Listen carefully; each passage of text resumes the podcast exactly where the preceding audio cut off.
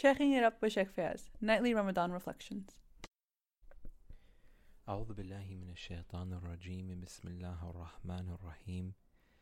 وبه نستعين. والصلاة والسلام على سيدنا ونبينا محمد وعلى أهل بيته الطيبين الطاهرين.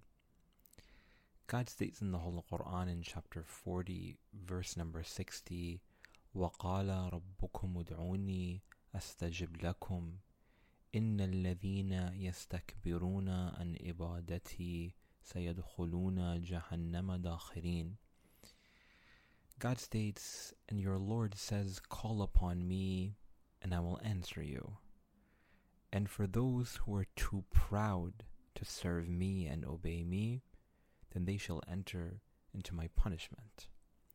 The first part of this verse again speaks to the important merit of making supplication or dua within Islamic tradition when God states, وَقَالَ رَبُّكُمْ ادْعُونِي أَسْتَجِبْ لَكُمْ And your Lord says, Call upon me, and I will answer you. There are numerous traditions from the Holy Prophet السلام, and his blessed family which speak to the merit of making supplication. In one hadith it states, Ad-du'a salahul mu'min, that dua is the weapon of the believer, arkanud deen, and the pillar of faith, samawati wal ard, and the light of the heavens and the earth.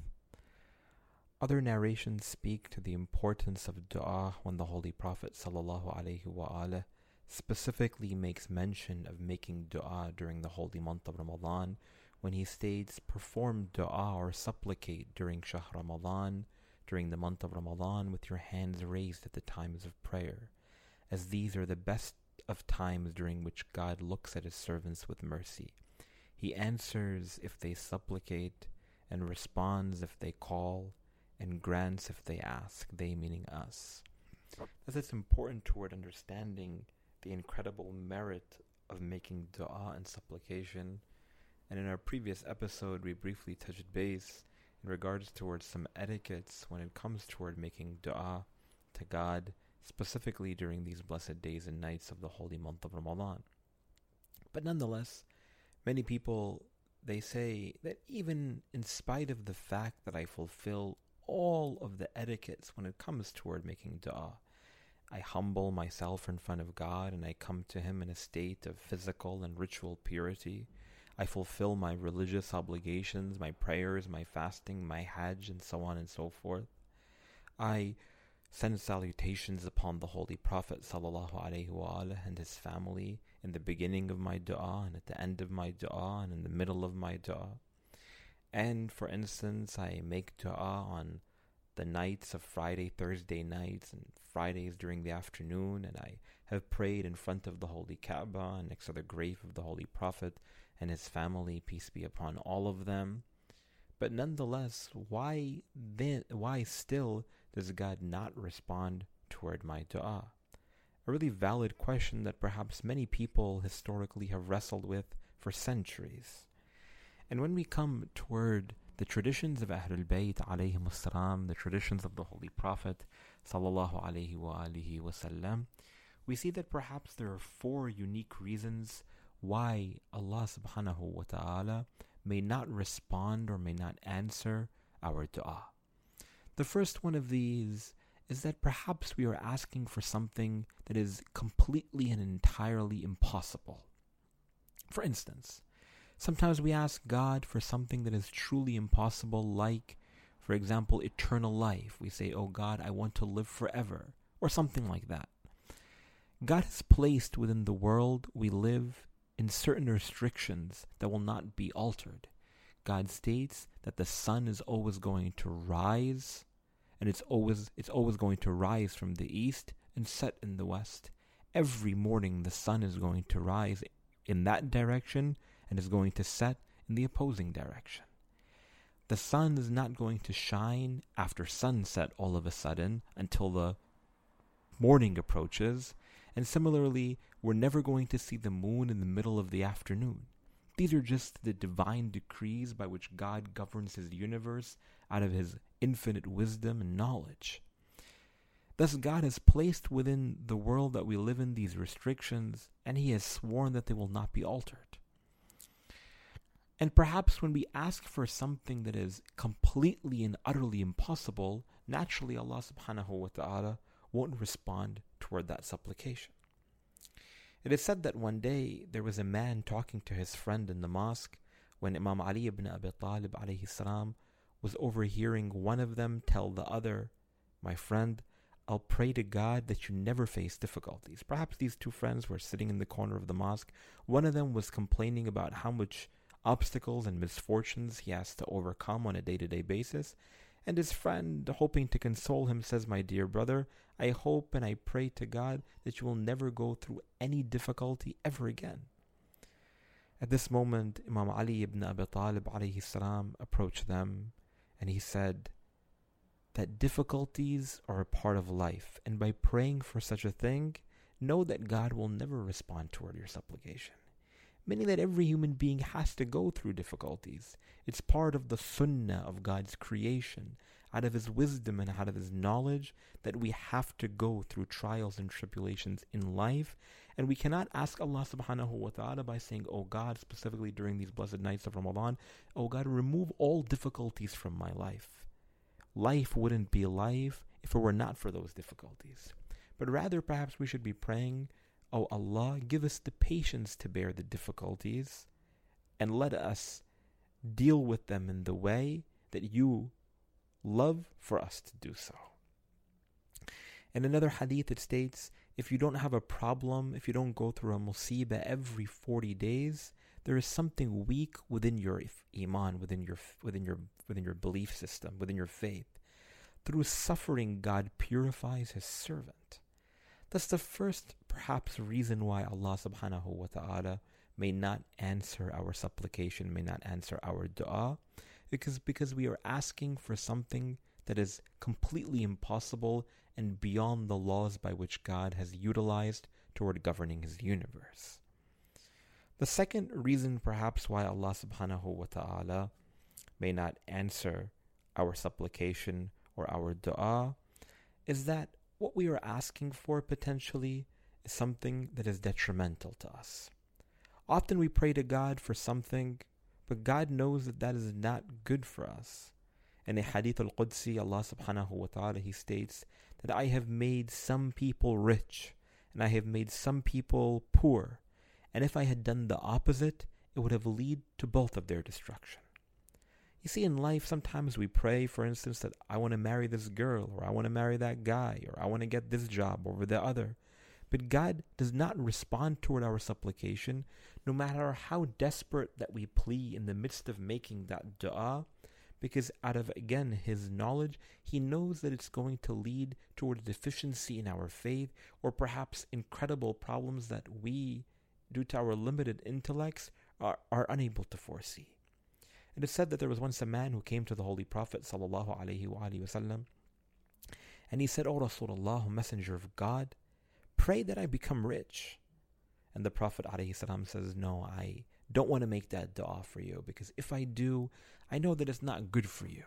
And the narrations tell us that this particular man, he was always praying in the front line behind the Holy Prophet ﷺ in Medina, meaning he would be amongst the first people to get to the masjid. But every day, due to his financial struggles, he would go toward the Holy Prophet. He would beg the Holy Prophet, saying, O Messenger of God, please pray that I become wealthy. And Prophet Muhammad sallallahu alaihi wasallam, eventually he said, "Okay, I'm going to make this dua."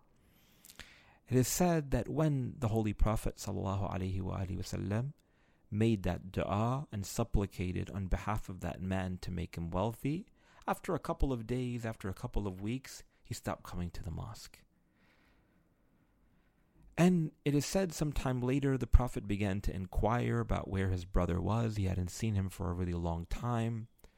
And eventually it is said that he was so busy he was unable to come for prayers or even pray on time or so on and so forth. Some weeks or perhaps some months later, the Holy Prophet sent some of his tax collectors when he was the head of state in the holy city of Medina to go and visit this man's home so he can give back in charity so it can be redistributed to the poor and the needy within the whole, within the community of the holy city of Medina.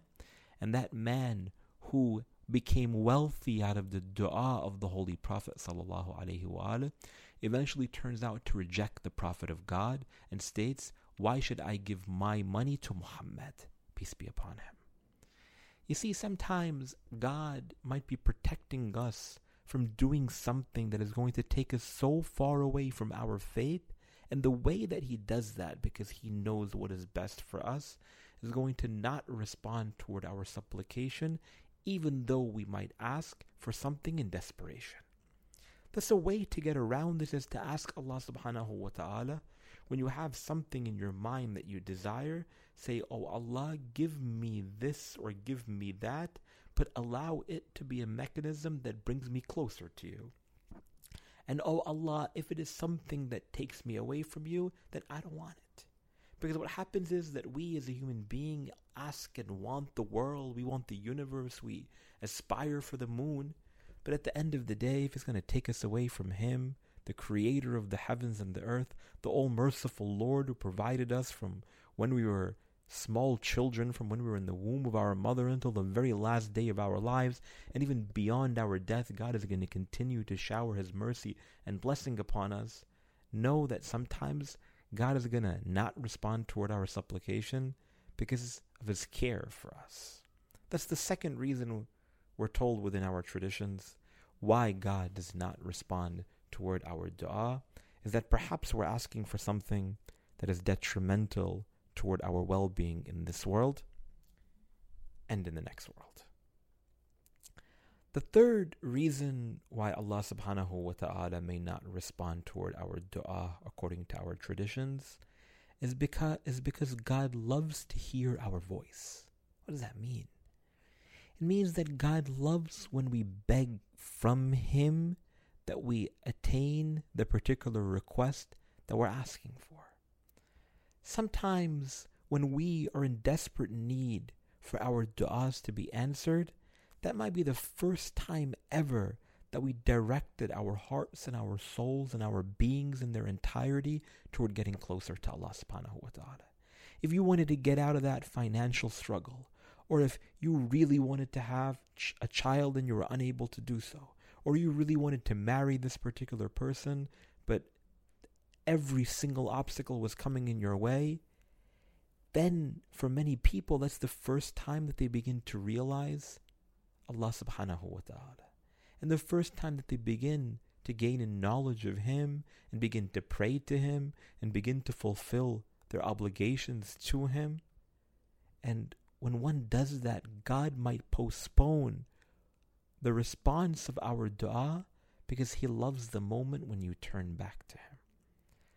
God, amongst His names, Allah subhanahu wa ta'ala, is Asma'us Sami'in, the one who hears, the, the, the, He is the all hearing Lord. Thus, He certainly hears that which we call out to Him, but sometimes God chooses certain servants' du'as and postpones them. Sometimes we may have turned away from God then we come back to Him, asking Him for a prayer, and we changed our life to reform ourselves, basing it on that specific dua, that specific request. Thus, God postpones the response of that supplication because He just loves to hear our voice, man. Sometimes God may decide to forgive our sins in the meantime and cleanse our hearts in the midst of making our supplication. But keep on asking and keep on seeking from Him because you don't know what sort of secret that God has within Himself that potentially is unlocking for our hearts and our souls so that we're able to seek Him and get closer toward Him in the midst of the process. It is said that one day a man came to Moses salam, Prophet Musa, asking him for what is known as the Ism al-A'zam. The Ism al-A'zam or the greatest name of God and traditions tell us that there are certain awliya from Allah subhanahu wa ta'ala, God's most beloved creations, who have within them what is known as Ismul A'zam. Meaning that there's a, one of the names of God that if they repeat that or if they call upon that with full sincerity, God will respond toward their supplication without any sort of difficulty, without any sort of challenge, or without any sort of obstacle. Anyhow, it is said that this particular man, he came toward Prophet Musa salam, and he said, O Moses, I want you to teach me the Ism al-A'zam. And Musa salam, he tells him, he says, look, my dear brother, I don't think you're ready. I don't think you're so, you know, necessarily at that level where you're able to be receptive to what I'm about to tell you. But nonetheless, he insists. He says, oh, Moses, please, I want to know what is the Ism al-A'zam. I want to know the secret of God, the secret name that I can call upon him in the darkness of the night so that he responds toward my supplication. Moses reluctantly, after some time, he says, okay. He says, tomorrow, early in the morning, after morning prayers, I want you to go to the nearby swamp. And outside of that swamp, I want you to wait, and you will have the Ism al-A'zam, the greatest name of God, the secret sort of language that you can communicate with God, revealed to you. It said that that particular man, he became so incredibly excited. Couldn't sleep that night. Eventually, he did for a bit. He woke up for the morning prayers. Immediately after the morning prayers, before sunrise, he rushed toward the swamp and he began to wait. And it, in anticipation of what was going to happen, he was so incredibly excited. And he was waiting for sunrise and he was hoping that some perhaps angel was going to come from the sky and descend upon him and illuminate his heart with the most beautiful and most perfect name of God. It said that soon after sunrise, he began to hear some rumbling in the middle of the swamp, and a few moments later, a crocodile came out of it. And this crocodile began to chase him. And this particular man, wondering what the hell happened, he begins to run away as fast as he can. And the first person that he thought about was Musa. And he said, Why would Moses tell me to come to the swamp? So it is said that he begins to rush and he goes directly toward the house of Moses and he knocks the door and Prophet Musa salam opens the door and he sees this man gasping for breath. He's all sweaty. His face is red. And Prophet Musa says, Hey man, what happened? Are you okay? He says, You lied to me, you tricked me, you told me that I was going to receive the Ism al-A'zam, the secret of God. And I didn't learn anything. He didn't, nobody told me anything. He said, What happened? He said, A crocodile came out of the swamp, tried to chase me. I thought I was to die. At this moment, Musa salam says, But God saved your life. He said, Yeah, but I didn't learn the secret name of God. He says, Musa tells him, He says, My dear brother, he says, When you were running away from that alligator, when you were running away from that crocodile, were you fearful for your life for a moment? He says, Yeah, the entire time. He says, Okay. He says, Did you scream out at all? He said, Yes, I screamed out at the top of my lungs.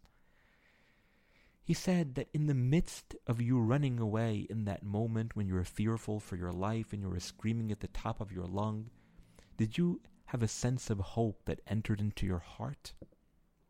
He says, Yes, I did. He said, What was that hope? He says, That hope was that God was going to remove me from the difficulty that I was in.